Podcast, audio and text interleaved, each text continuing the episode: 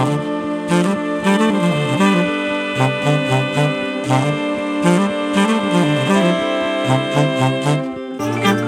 ドバイブスミッドナイトラクザ by 倉園慶三こんばんは。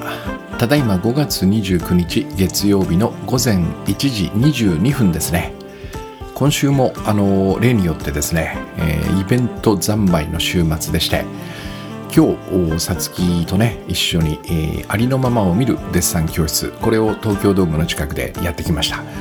えーで、えー最近ですねさつきはあのいろんなモチーフをですね、えー用意してくれまして、えー確か前回がリンゴだったかな？真っ赤なリンゴ。リンゴ難しかったですね。影影と明るさ日影と光を描きながらねこの赤い色の色味もこう出さなくちゃいけない。でこれを鉛筆でやるんですけどもね、えー一色で表すんですけども。うん、これは大変でした。でその前が、えーっとまたこれもかなり別の意味で難しいね。真っ白な石膏の球体ですね、えー何を書けばいいの？真っ白な球体ってみたいなね、えー白い紙の上に真っ白な球体が乗っているというね。でまあ不思議なことにこうできるんですよね。最初はもう全く書ける気はしないんですけど立体なんて表せるはずないだろうなと思いながらこうもがくんですけどもね3時間経つとなんとかなってるっていうのが不思議なんですけどね。で、えー今日はですねお花だったんですよ。なんと。うん。で私はこのお花の名前がわからなくてね 覚えてなくないんですけどえっとねなんか大きなバラよりももっと複雑な感じの お花でしたね。花弁がいっぱいあるんですよ。うん。本当に複雑でね。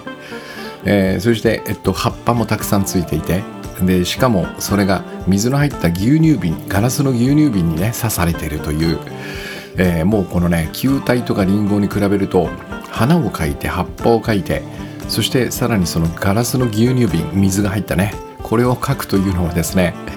もうあの仕事量仕事っちゃいけないんですけど 仕事量で言うと3倍か4倍ぐらいなねそんなこう、えーなんつうのかな圧迫感というのがね始まった瞬間にえええこれは今日は終わらないんじゃないでしょうかっていうそんな感じがしましたね、うん、でもなんか面白いなと思ったのはあなるほどこういう僕らがねわこの仕事多そうだなとかね大変そうだなってこの印象を持つ時のねこの雰囲気。これを久々にちょっと味わいながらそしてやってみたら、えっと、実は、えっと、いつものリンゴとね、えー石膏の球とそれほど変わらなかったっていうねこの印象と結果の違いというかねこれをあのまざまざとね、えー経験したんですけども、えーで書く前にねさつきが、まあ、いつもちょっとしたアドバイスをくれて今回はですね、えっと、花と思うとねえっと、どうしてもこの花の先入観にね騙されてしまうんで、うん。えーこれをねまずはその四角形立方体かな？立方体から始まってどんどんその立体のものと捉えてね、えーどんどんどんどんその多面体にしていく、えー最初の立方体からこの正十二面体ぐらいにねどんどんどんどんこう削っていって、まあ、まさに彫刻をするような感じかな。そのようにしてえっと、細かい花びらをね描きたくなるこの気持ちをぐっと抑えながらねまずはこの立体を捉えてくださいみたいなこの話があってね。まあ私はその通りにやってみてなんとか今回も描けました、えーでだからこれって要は何かっていうとねその答えを持たないっていうことなんですよね。でこれが今日のテーマなんですけどもえーあらかじめこれは花だというね答えを僕らは持ちがち、うん、まあこれはおそらく頭で考えることなんですけどもね。これも思考の一つ。つまりまあこれは偽りの自分がやっていることなんだけどね。まあ要はこの答えを持って僕らは動こうとするというね。でこれをまあ整理してもらって、えー花ではなくてまずは立体というふうに捉えましょうというそういうアドバイスだったんですよね。でまあ楽しくやってきまして。で昨日が、えっと、ジャジンワークだったんですね。でここでもですねなんと私はこの毎回このジャジンワークは、えー7つの作法というかね今セブンセブンモーズって言ってるんですけど、えーモードですね。7つのモードということで7つの、まあ、作法とか流儀みたいなことをお話しするんだけど毎回ですね始まる前に、えっと、それに加えてなんかプラスアルファ今日の一言みたいなのをこう用意していくんだけどそれがまさに今回ですね、えっと、答えを持たないっていうのをテーマにしましょうっていう話だったんですね。だから2日続けてまさにこの答えを持たないっていうキーワードがね出てきたんだけども要は僕らは本当のことはわからない。これはこの番組でいつも言ってるように未来のことそれから因果関係ねそして自分とは何か相手が何を考えてるか。まあこれらのことが本当のことはわからないんですね。それなのに、えー、なぜかこの答えを持ちながら最初にね最初に答えを持ってそれに沿おうとすると。うん、だからそれをやめましょうっていうねそういう話をまあしたわけですね、まあ、だからこれが、えー、例えばそのあらかじめ何をするかを決めておかないとかね、えー、それから、えっと、全ての行動6時間で行うこのジャジンワークのね、えー、6時間で行う行動を全てを同じ気持ちでやりましょうっていう話をする。これは何かというとこれはつまらないもの。これは大変なものとかね。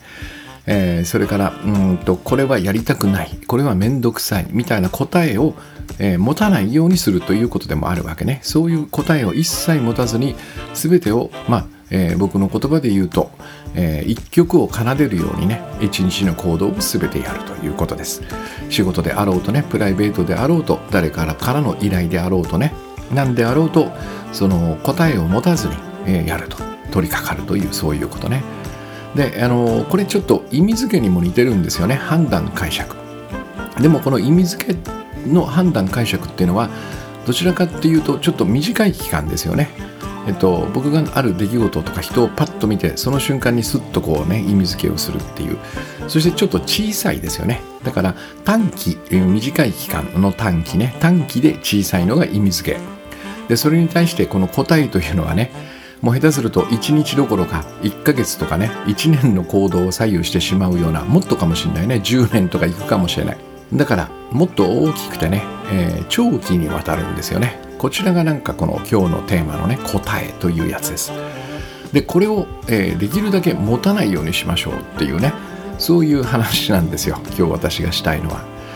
えー、で、えー、どこから行こうかな、えっと、そうですね、あの最近ね、えっと、ワントレである方とお話ししてね、まあ、この方はもう随分長いことやっていただいて、とてもいい感じでね、えー、過ごされている方なんですけども、えー、だからそんなにもうね深刻なその 相談とかもほぼほぼなくてねいつもまあ楽しくこのお話をしてるんだけど、えー、その方がですねうんと面白いことをね、えっと、話してくれまして、えー、まあ、これが睡眠というテーマだったんですね。まあ、僕がよくこの番組で、えっと、少なくとも6時間は寝ましょうと。理想は7時間、えー、時々8時間ぐらい寝ても全然 OK というね。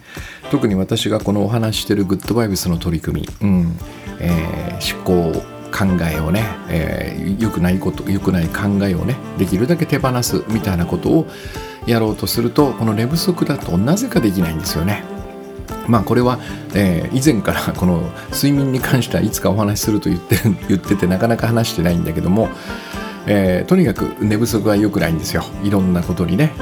えー、でまあそういうお話もしっかりとその聞いていただいていてでちょっとそのなかなかその夜寝つきが悪い日が続いてるとほうほうどどんな感じですかっていうふうにね伺ったら、えー、そのまず仕事してて昼間にね、えー、とてもこう眠気が襲ってくると、うん、あおそらくこれは寝不足なんだろうなと思って、えー、今日は帰ったらねとにかく早く寝るぞと、ね、そういうふうにこう決意して家に帰ると。で予定通り、えー、なるべくいろんなことをね早めに切り上げて、えっと、布団に入るんですけども、えー、ななぜかそこからどうにも寝つけずに、えー、こうスマホを見たりね、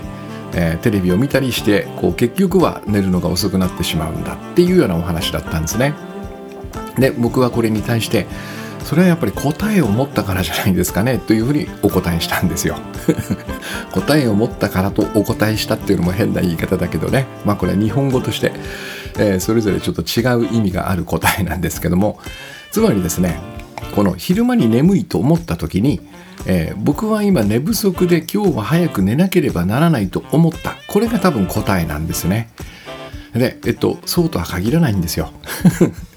僕が言うようにこの毎日7時間もしくは8時間寝たとしても昼間うわ眠いっていうのは来るんですよね。でこの眠気というのは例えばですけどもお腹がいっぱいでね胃が働いて僕はよく詳しくは知らないけどもそうするとこうね、えー、血が胃に行くんですよね確かね。でそうすると、えっと、頭が働かなくなってなんか眠気が来るとかっていうこともあるしね。それから僕は例えばそのワントレのセッションを90分やった後は確実に眠くなるんですね。で場合によってやっぱり15分から30分ぐらいの仮眠を取る、うん、これはもう移動中の電車とかでは絶対寝ますね。だから1本2本その移動しながらワントリをやるみたいな時はもうこの移動中に必ず寝るっていうのはやるんですよ、えー、でもじゃあ家に帰ってどうかというとですねもうその目がねギンギンに冴えて 何やろうかもう何かいろいろやりてえぞみたいな感じになることも、えー、全然少なくないんですよ。だからその昼間眠いから早く寝ようっていうねこの答えを持ってしまうと、えー、寝なきゃ寝なきゃ寝なきゃっていうねこの答えに添えるかな今日はっていうこのプレッシャーの中で家に帰る。そしていろんなことをねこう早めに片付ける。その間も早く寝なきゃ早く寝なきゃと思っている、えー、でその早く寝なきゃっつって布団に入っても絶対に寝られないんですね。うん、だから一番やっぱりいいのはですね自然にその時間に眠くなるというのがねこれがやっぱり理想ですよね。そしてその時間が1時間2時間ずれたとしてもえっとそこにねいやこの時間に寝るのが正しいんだみたいな答えを持たずにまあ今日は眠くないんだったらいいかなっつって起きてるというのがね僕は一番いいかなと思ってるんですよ。どうせ布団に入っても寝られませんからね。で本当ね寝るっていうのは不思議なもんで寝ることを一切意識しない時が一番よく寝られるんですよ。だから僕は、えっと、日々どうしてるかというとまあ基本この収録が終わって、えー、それからまあその後一つ二つなんか仕事を片付けてね。だいたいまあ4時ぐらいが僕の終わりなんですね。仕事のね。3時半から4時ぐらいかな。そこから先はなるべくやらないようにしてる。よほどのことがない限りね。でそうするとここからあの前回もお話ししましたけどクーリングタイムね。頭を相当使ってますからね、えー、だからえっと、クーリングタイムをしないとこのいろんな例えば文章を書いているその文章を書いているまんまんまのこの頭の感じで寝るとねずっと作文し続けてて、えー、全く寝られないんでねこれを一回こうクーリングオフしないというオフオフじゃないかクーリングしなきゃいけない。オフしちゃダメですね、えー、クーリングしなくちゃいけないんですよ。えー、そのために僕は、えっと、ネットフリックスとかのね、えー、アニメとかあの本当にもうなんつうのかな気軽なドラマを見てねぼーっと見てるんですよ。でそうすると、えー、大体1話目か2話目ぐらいで落ちるんですね。すっとこう落ちておっとつってさっきの話聞いてなかったなとか言って巻き戻す。でもう一回見るんだけどまたすぐにふっと落ちると。でこれが2回ぐらい落ちたらもう布団に入るっていうのを僕は決めていてね。でこの間もうできるだけゆっくり動きながら覚醒させないようにして体とかをね、えー、静かに動いてですっと布団に入るわけですね。でそうするともうと寝たことも気がつかないうちにね朝になってるというそんな感じですね。うん。まあ要は僕らはですねやっぱりいつもこの唯一正しい答えをね持ちたいと望んでいるんですね。これはまあ仕方ないですよね。うん、まあとにかく何をするにしてもですよ。仕事はもちろん遊びもそうですね。それから買い物するにもそうだしそれからその休日にねどこに遊びに行くかみたいなことね、うん、まあこれは例えばその損をしないっていうね損をしたくないというその恐れが不安なのかもしれないしえー、ていうのかなこう自分が幸せになる機会を逃したくないということなのかもしれないしあるいはその自分だけがね間違っている道を歩いてるのかもしれないっていうねそういう恐れや不安これも恐れや不安かな、え、まあさまざまなねもっともっと多分いろんなまああと単純に勝ちたいうまくいきたいっていうねそういうのもあるでしょう、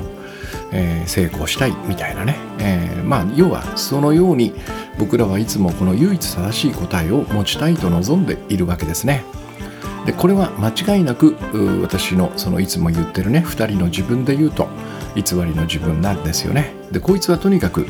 何がしたいかっていうと一番望んでいるのはやっぱり世界の征服者なんですよ。変な話ですけどね、えー、要はこの思い通りにしたいというねこの世界を思い通りにしたいという意味で世界の征服者と僕は呼んでるんだけどもね。えー、だから、えっと、そんなそんなものを目指しているんであればねやっぱ必勝法っていうのがないと怖くていられないんですね。えー、で僕はですねこの話でちょっと思い出したことがあってね。いやすごい話なんですけどこれ。いやすごいっつうかな、えー、すごくはないんだけどやばい話かな、えー、私のね地元のにねこのある本屋さんがあったんですね。確かね小さな商店街の中にある個人経営の本屋さん書店だったと思います。確かこの商店街がえー、正常寺に続いてたんじゃないかな。木更津なんですよ、うん。で中学生の時だったと思うんだけどある噂が出回ったんですね。あそこに行くと、えっと、あの要は先生だけが持っているその教科書の回答編ってあるじゃないですか。見たことないですかね。えー、普通の教科書の、まあ、1.5倍から2倍ぐらいの厚さなんですよ。確かね。でそこにあの教科書って大体このなんかこう問題とか載ってますよね。数学も国語もね。えー、まあ他他の教科もそうなのかな。えっとえー、なんですかレッスンの章章の最初にレッスンがあってその後練習問題みたいなのがあるじゃないですか。でそれが難章文化宿題になったりとかしますよね。この回答編がですねどうやらそこの書店に売っているらしいという噂が流れたんですね。子供たちの間で。まあ中学生だからね。まあ子供っていうよりもまあまあそろそろお兄さんなんだけども。えー、そして私はもうマジかっつってね。で行ってみたんですよ、うん、お金を持ってね。したらあったんですよ。見事に全教科。でもう本当に子供相手のひどい商売だと思うんですけどね。これバレたら大変ですよねきっとね。いろんなところから多分怒られると思うんだけどえー、っと買ったんですよ僕はね、え全部は買わなかった。確か、えっと、国語とさ、えー、数学と何だか忘れたけど3つか英語かな？なんか買いました、うん、3冊ぐらい買いました。そして、えっと、そのねその回答編っていうのかなこれを手にした時の喜びはすごかったんですよいやもうこれで どんな宿題が来ようと全問正解じゃんみたいなねでこの時僕はねなぜそんなに喜んだかっていうとえー、まさに絶対に正しい答えを得たんですよ。うん。これですよね。この快感と安心かな。うん、両方あったと思います。快感と安心を求めて僕らはね、多分常にこの答えを持とうとするんですね。まあ、ところが 残念ながらですね、もう今やこの教科書の回答編も手に入らないでしょう。えー、それどころか僕らのこのね人生、えー、いろんな仕事プライベートさまざまな人生のねもう本当に複雑な出来事ここには本当は答えはないんですよねありそうな感じはするんですけどもね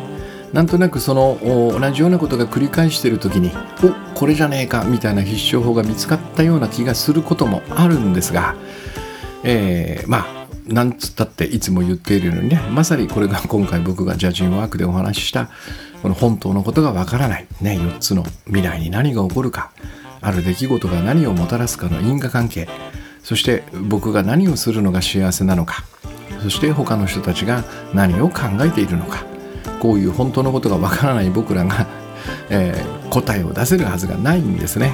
でもまあそのなぜ出したい出したいのかそして、えっと、その答えを得た時にどんな気持ちになるのかみたいなことはね今お話ししたように、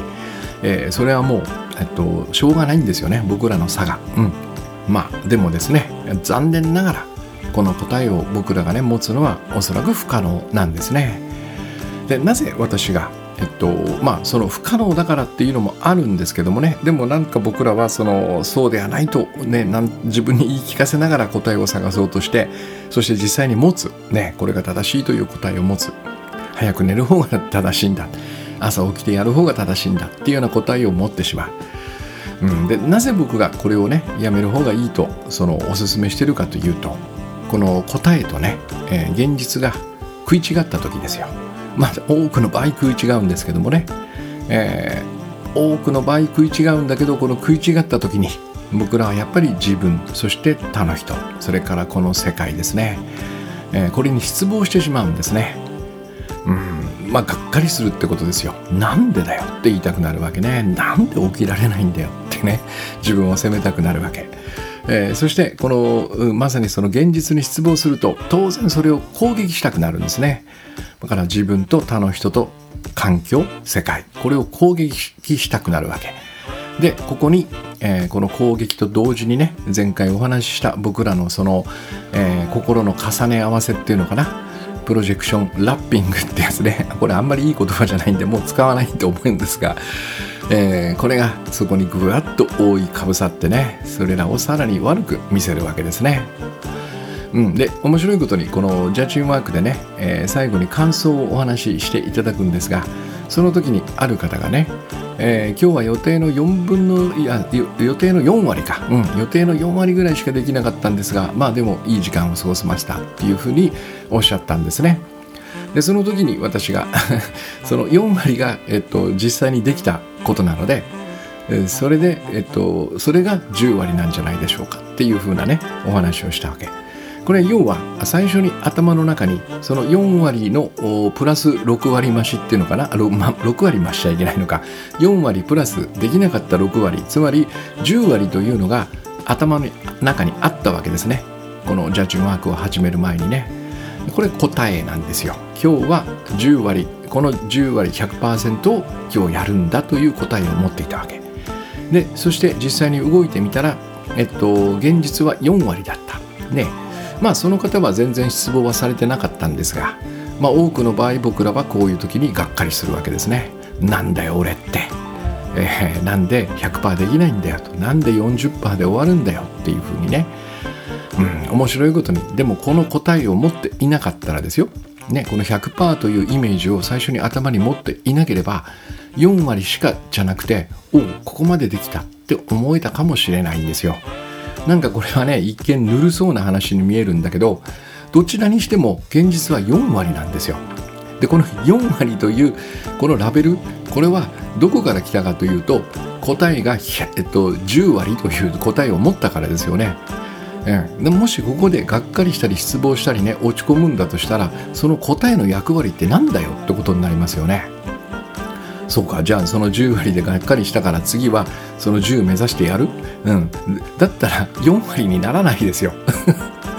4割になったということはその時間ねその体調では絶対にその10にはいかないということを現実が教えてくれてるんですね、うん、なのに僕らはこの10の答えを持つからやっぱり4割しかというふうに、えー、発言してしまうわけですね。そしてこの言葉に出した4割しかは僕らにとって現実になるまさにプロジェクションラッピングを自分にして4割しかできない自分という現実を作り出してしまうんですね。えー、ここここれを考えただけで僕はこの10という答えは絶対ない方がいいと思うんですよ。うんえー、おそらくそのように過ごしていくいけばいくほど僕はその10に届かない方に心は動いていくんじゃないかなと思いますね。そのうちもっとできなくなるかもしれない。うん。どうせやっても4しかできないよっていう風にね、なっていきますからね。僕らいじけたりぐれたりしますから、心というのは。だから僕はこの答え、最初に10なんてものは持たずにね、もうできれば今日はどこまでいけるかなっていう、こういう感じですよね。これが一番いいんじゃないかと思います。このねやっぱり本当のことがわからない僕らが出すこの答えというのは、まあ、ほぼ間違いなく自分を苦しめるんですね。だから私はですね、まあ、今日おすすめしたいのはこの答えを持たずに動いてみるということなんですよ。だからまあせっかくなんでね今日朝これを聞いていただいたらですねえー、なるほどと。倉園がそう言うんだったらちょっと今日は一切答えを持たずにえー、動いてみようかなっていうのをねよかったらちょっとトライしてみてください。で、えー、答えって何だっていうのがねちょっといまいちイメージできないとしたら、えー、例えばですねこのまさにねこうあるべきだという願望みたいなね期待みたいなものが多分答えなんですよ。えー、例えば私の立てた計画通りに実行すべきだっていうこの答えね。それから私の期待通りに他の人は動くべきだこれも答えですよね。それからある例えば何か会とかねそういう催し物があるとすれば会の進行はスムーズに運ぶべきだ。トラブルは起きてはいけない。これが答えですね。それからまあ自分自身であればね私は忘れ物をせず失敗もせず期限もきっちり守り人に迷惑をかけずに生きるべきだ。みたいなことね。これも答えですね、えー、それから、うんとまあ、人生全般で言うとこの企画を成功させればとかね。えっとまあ、恋愛とかで言うとこの人と付き合えればお付き合いできればとかね。この試験に合格すればこの競争に勝てば私は幸せになれるみたいなのも多分答えだと思うんですね。うん、でそのような答えを持ちそうになったら、えー、一言ね。どうしてそうだと分かるの？っていうふうに自分に言ってみてほしいんですよ。ね、いや今日は僕の立てた計画通りに実行すべきだ。えどうしてそうだと分かるの？みたいなね。会の進行はスムーズに運ぶべきだえどうしてそうだと分かるの？みたいなことをこう問いかけてみるということ。でそうするとえー、あれ？っていう感覚がしますね。うんうん、だってそうだもん。としか多分言えないような感じがするんですよ。で、これをまあ、えっと、うまく使って、あ、やべえ、答え持ってたな、みたいな感じでね、気づいて、それをちょっと手放していくと。で、えっと、それでもどうしてもやっぱ答えが欲しいと思った時の注意点っていうかね、えー、そこがまあ、なんつうのかな、こう、なだめる 注意点みたいなのが3つあってね、1つは僕らが常に変化するということです。ねこれはもうあの攻守、えー、好みの手って書いて攻守いい手ねそれから握手っていうのがありますね悪い手。これある日の好守は別の日の握手に変わるということなんですよ。でもっと細かく見ればもう分刻み秒刻みでも変わってますよね。これはもうあのー、最近ね MLB、大リーグの、野球のダイジェストとかねよくやってるんで見ればわかるんだけど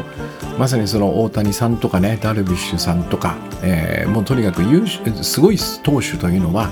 イニングごとに球種を変えるんですよ。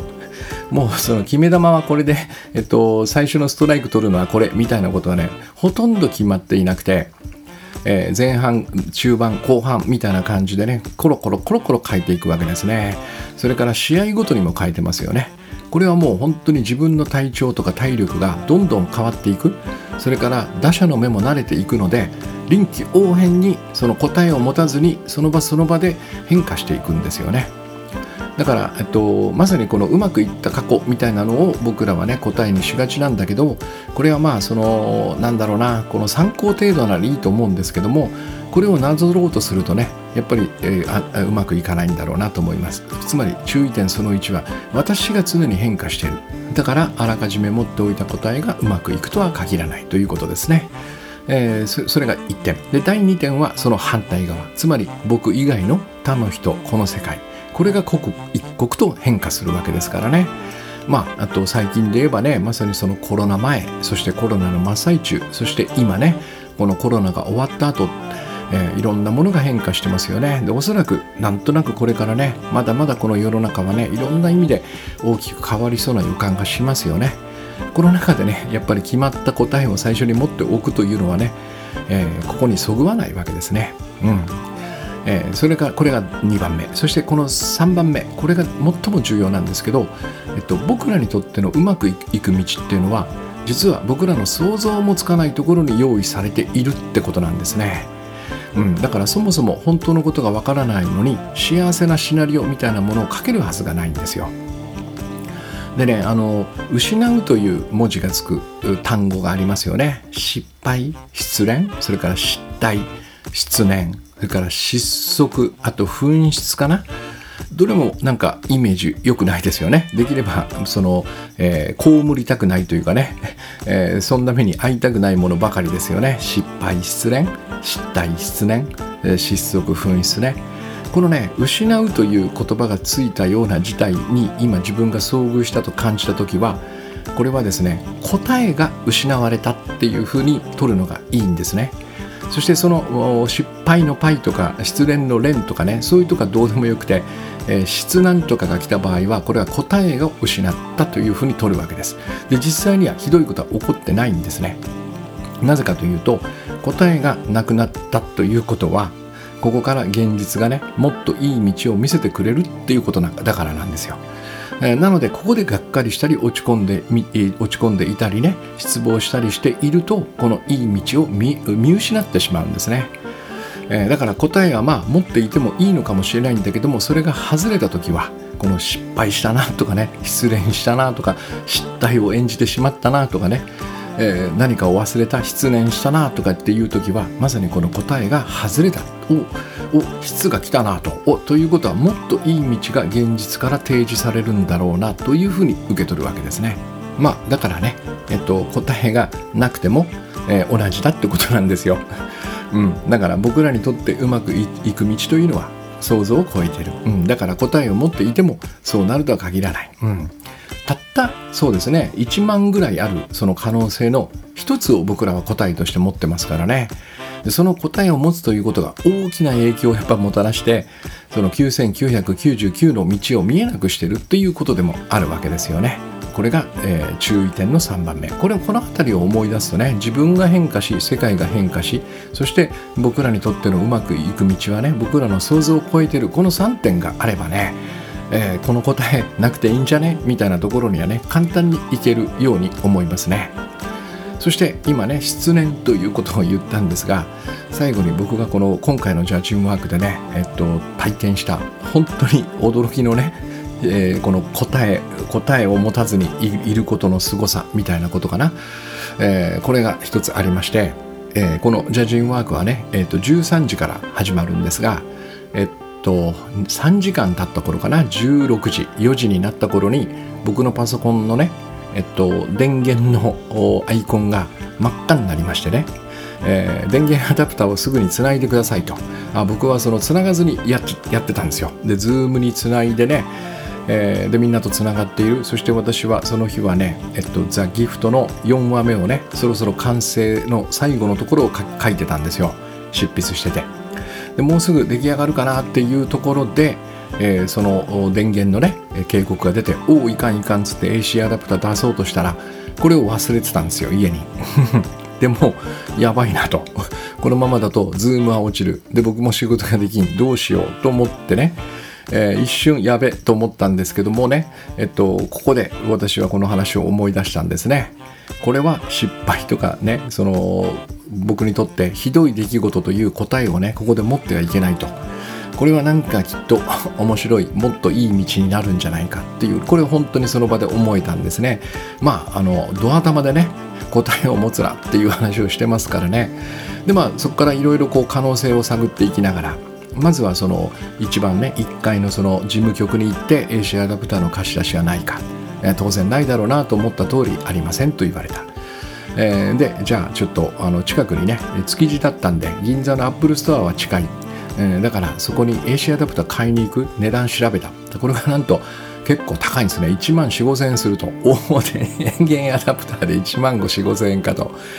えー、じゃあでも、えー、往復するとおそらくね1時間ぐらいかかりますからね、えっと、戻ってきて5時か。そこに1万5000残り1時間半。おおと思ってね、えー、そしたら一緒にこのリアルに参加してくださった参加者の方がなんかそのコンビニに行きがてらねセブンイレブンに3000円のやつがあるっていうのを見つけてくれたんですよ。でそれもまあちょっとこう考慮しながらねでもそっか iPhone あるから iPhone で Zoom つなげばとりあえず Zoom はそれでなんとかなるよねと。で原稿はどうするって言った時にふとね手書きで書いてみようかなって思いついたんですね。うん、どうせ今日は僕はもう最後までその原稿しかねやろうと思ってませんでしたからパソコンでやる仕事が原稿書きだだけだったんですよ。えー、そしてその紙ないっていうふうにみんなに聞いたらねそのまさにセブンイレブンに行ってくれたその方が、えっと、スケッチブックを持ってらしてそれを2枚ビリッと破ってくれたんですね。えー、どのぐらいかな？A4 よりちょっと大きいぐらいだから B4 サイズぐらいかな、うん、そそのぐらいのやつ。そして僕は実はね、えっと、手書きは大嫌いなんですがとてもいいボールペンをいつも筆箱に忍ばしておいてですね、えー、あこれが使えるチャンスだとか思いながらえー、書いたんですよ。手書きでね。そのスケッチブックスブックに。何年ぶりだろう？30年ぶりぐらい。もっとかな？40年ぶりぐらいですね。手書きで原稿を書くなんてのはね。えー、そのぐらいぶりに、えー、書いてみたんですよ。で最初はどうせうまくいかねえだろうなと思ってたんですね、えー、ところがなんとものすごくいい感じで書けたんですよ、えー、でまずはその手で書くということのスピード感がすごく合ってたんですね私にね。でもともと僕はゆっくり丁寧に書こうということを書き上げ塾とかでもお伝えしているんでえー、書く速度というのは全然速くないんですね。カチャカチャカチャカチャみたいな感じでは打たないんですよ。ゆっくりゆっくり書いていくんでこれが実はタイプよりもこの手書きの方の方がリズムに合ってたんですね。だからもう全然イライラせずにこの僕がいつも書くようなペースで綺麗にこう いいリズムで書けた。それから私は編集者を8年ぐらいやってたんでねこの紙の原稿に赤入れするっていうのは、まあ、ものすごくこの当たり前の仕事だったんですね、えー、でもこのパソコンでエディターで打ってるとこの赤入れというのはできないんだけど、えー、紙だと書きながら赤入れができるんですよ。面白いんですよ。ライターでありながら編集者であるみたいな感覚でね。もしくは構成してるみたいな感覚で書きながらですねブロックごとぐわっとこう四角で囲んで、えっと、この後に持ってくるみたいなことをこう印でいあの入れながらね。でそうすると面白いことにこの文章とこの構成記号みたいなのとかねそれがこうグラフィカルにこう見えてくるんですよ。1, 1ページドーンとね。でそこであそうかエディターというのはこのページという概念が本当に薄いんだなっていう感じがしましたね。ずっとこう流れていくだけでね、えー、でもこの1ページにその文字とその僕がこう入れたね、えー、赤入れみたいな編集記号みたいなのがこうグラフィカルに提示されると、えー、どんどんどんどんこのね構成だとか流れみたいなことがこう見えてきてすごくこう、えー、パソコンでは味わえないね、えっと、ハイパーな感じを得たんですね。うわ、これすんごいクリエイティブな感じするみたいな感じでね。それから、えっと、消すじゃないですか。横線でバーッと消す。パソコンだとデリートしてしまうから消した文字は残らないんだけど、手書きで書いた紙は、えっと、棒線引いても下に写ってるんですよ。その一旦消したそのね、えっと、棒線引いたテキストが実はものすごく役に立ったりするのね。あやっぱこの言い回しの方が良かったなみたいなことがねこう戻れたりもしたりして、えー、で結局僕はなんとこれでね、えっと、2時間の間に、えっと、1000文字ぴったり書いたんですよ、えー、そしてこのギフト4話はねまさに完成したんですね。この手書きによってね。ででもうもうなんか本当に気持ちよくて。でこれはもうなんかすごいですすごいですみたいなことで Zoom でもねチャットで打ったりして。えー、でこの話もね、えっと、僕の感想として最後にお話ししたんだけど、えっと、まだこの続きがありましてね。で僕はもうなんかちょっとしばらく 手書きで原稿を書きたいなと思ってね。で家に帰って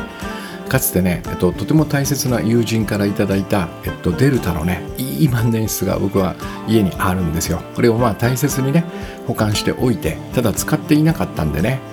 えー、でこれをですね、えっと、長年使っていなかった万年筆の手入れ法みたいなのを YouTube で見て、えー、塗る前につけてねしばらくでインクを溶かしで水道水でこう流してで綺麗に拭き取ってでインクを入れてねインクも買ってありましたからね、えー、そして、えっと、ウェブサイトでね僕がやりたかったのはどうせ書くんだったら綺麗な字で書きたいなっていうそういう欲求がねふつふつとこうあの湧いてきたんですよ。万年筆習字お手本フリーダウンロードみたいなやつをね早速検索してもうこういうのはもうかつてね撮った絹塚でブログとかでね紹介しまくってましたから探すのが得意でねそしてバーッとこういいっぺんにあの比べてみてあこれがいいなっていうのをダウンロードしてああいう上をからねこのなぞりながら練習したんですよ。昨日帰ってねジャジンワークから帰って。いやこれがものすごい楽しくて。でも書くということに慣れてなくて赤沙汰生でね何ぬねのまで行った時にもう力尽きたんですね。体力すんごい使うというか筋力みたいなね。ものすごいこう耐えられないぐらい疲れてしまってお書くということのねこの筋力が完全に衰えてるんだっていうのが分かってね。であの早速ね、まあ、とは言っても本格的にやりたいんで Amazon でね一つあのペ、えー、万年筆で美しい字を書くみたいな練習帳を一つ注文してですね多分ですよ。まあ飽きてしまうかもしれないんだけどちょっと私はね残りの人生綺麗な字を書くというのをねライフワークに加えたくなったんですね。これはなんかすごいいいことだなと思います。時代にものすごい逆行してますけどね。でもなんか僕はね紙にこの原稿を書くということの凄さをねこの年になって発見した感じが実はしてるんですね。で明日ね、えっと、ちょっと今日まで忙しかったんで明日ちょっとですねあのまんじゅ屋さんというね有名な原稿用紙のメーカーがあるんですよこれは浅草に本店があってね前から気にはなっていたんだけどもまあそこのね原稿用紙を明日買いに行ってえっと、この第4話はもう今日多分上げると思うんですけどもね。おかげさまで完成しまして。第5話以降はねまずはこの原稿用紙に書くということで、えっと、執筆してみようかなと思いました。でさらに最後にねもう一個この書い紙に書いたやつを最後にやっぱりこの、えー、デジタル化しなきゃいけないんでタイプし直すじゃないですか。でこの時にもう一回発見があるんですよ。この自分の書いた紙の文章をねえーと、テキストで打っていく時にまたここでひらめくんですよ。でこのプロセスだけはえっと、エディターでは絶対に味わえないっていうかね。すでに出来上がったものをつらつら打つ打つだけのねプロセスってのは絶対やんないですよね。コピペするに決まってますからね。でここにも実はすごい秘密が隠されてるっていうのが分かってね。まあとにかく3段階4段階ぐらいまあ楽しくなったし、えー、それからなんかとても良くなりそうな予感もあるしね。そして、えー、この趣味の少ない僕がですねペン習字という万年筆習字という、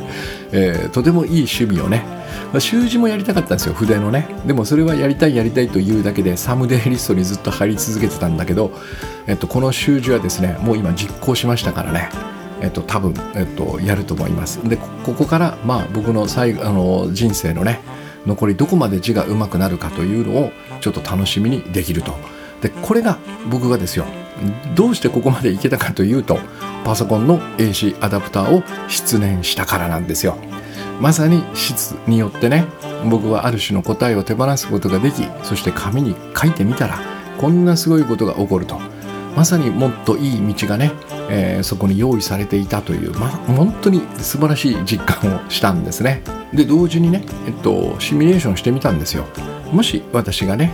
えっと、で AC アダプターを忘れるのは良くないことだというね、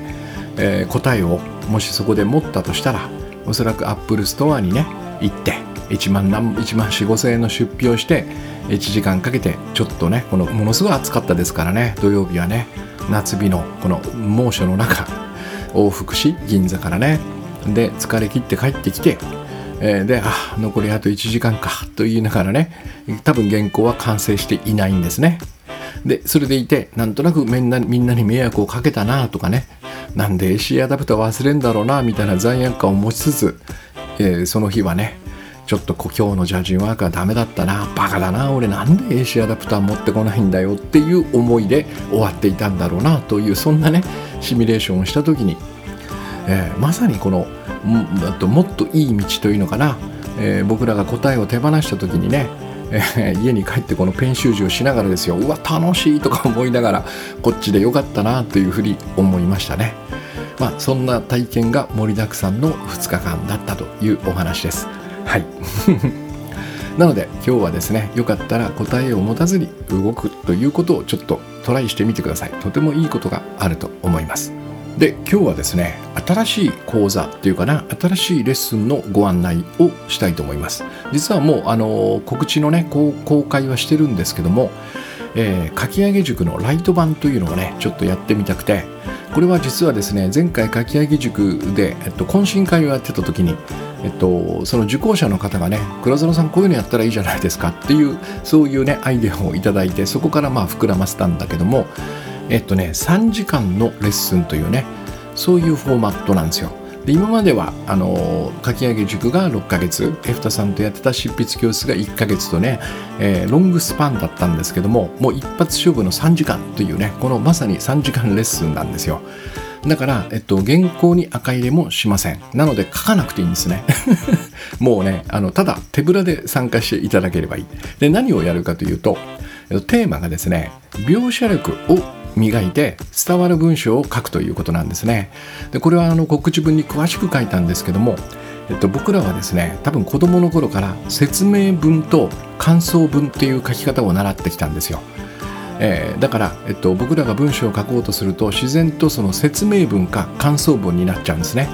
えっと、何かを説明するもしくは楽しかった嬉しかった美味しかったという感想を書くっていうねでもよく考えてみるとねこの赤の他人がですよ何かを説明してるともしくは赤の他人が、えっと、自分が楽しかった嬉しかったって、えっと、感想を述べてるこれにあまり僕らは多分興味を持てないんですよ。うん。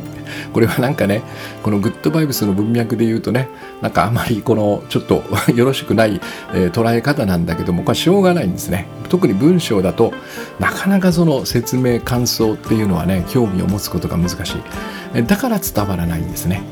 でこれをまあ僕はその執筆教室でも書き上げ塾でも描写にしましょうという話をいつもしてるんですよ。説明感想はやめて、えっと、見たままありのままを書けばいいんだと。そうすると読者はそこそれを読んで頭の中に映像とかね状況とかもしくは心情までも自分で思い浮かべることができるんですね。えー、そうすると説明された時とは違って心がぐっと読者の中で動くんですよ実際にありのままの光景をね読まされてるわけですからね。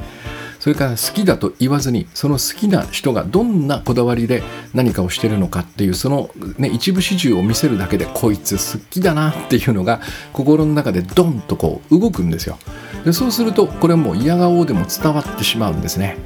でこの方法だけをね特化して、えっと、3時間の中で、まあ、基本の方とそれから、えっと、その場で、っと、短い文章を書いていただくというねこのワークですね。ワークスタイルの、えー、2部構成によって大体3時間ぐらいで、えー、僕がその書いたものをレビューしながらねその場で、えー、とにかく描写力と、えー、伝わる文章というところに特化したレッスンをやりたいと思ってます。でこれを6月10日にねえっとこれ5人がもう多分目いっぱいなので一度に。えっと2部制にして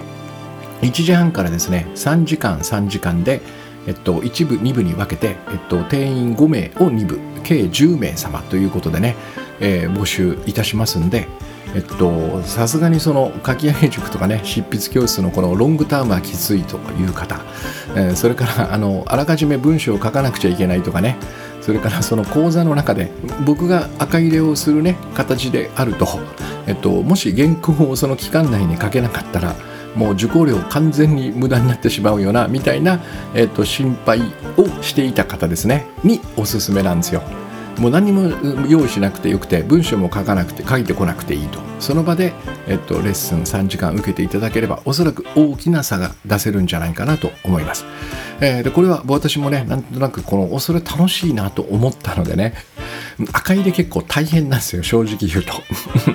だからそれがないというのは私にとってもね、えっと、とてもとても気楽な、えー、レッスンになりますんでね、えー、よかったらこれオンラインでやりますんでえっと、6月10日1部2部で5名ずつね、えー、今日からつかもうすでに募集してますんで今日あのリンクを貼っておきますんでね。よろしかったらご参加ください。そして先ほど言いましたけどギフトお待たせしました。2週間3週間ぐらいかかったのかな？3からね。第4話を今日公開しておきますのでよかったら、えー、ご一読ください、えー、ではそんな感じでですね、えー、今日はまさに、え答えを持たずに動きながらねうん自分を苦しめる答えから解放されながらっていうそんな感じですかね。いい一日をお過ごしください。ありがとうございます。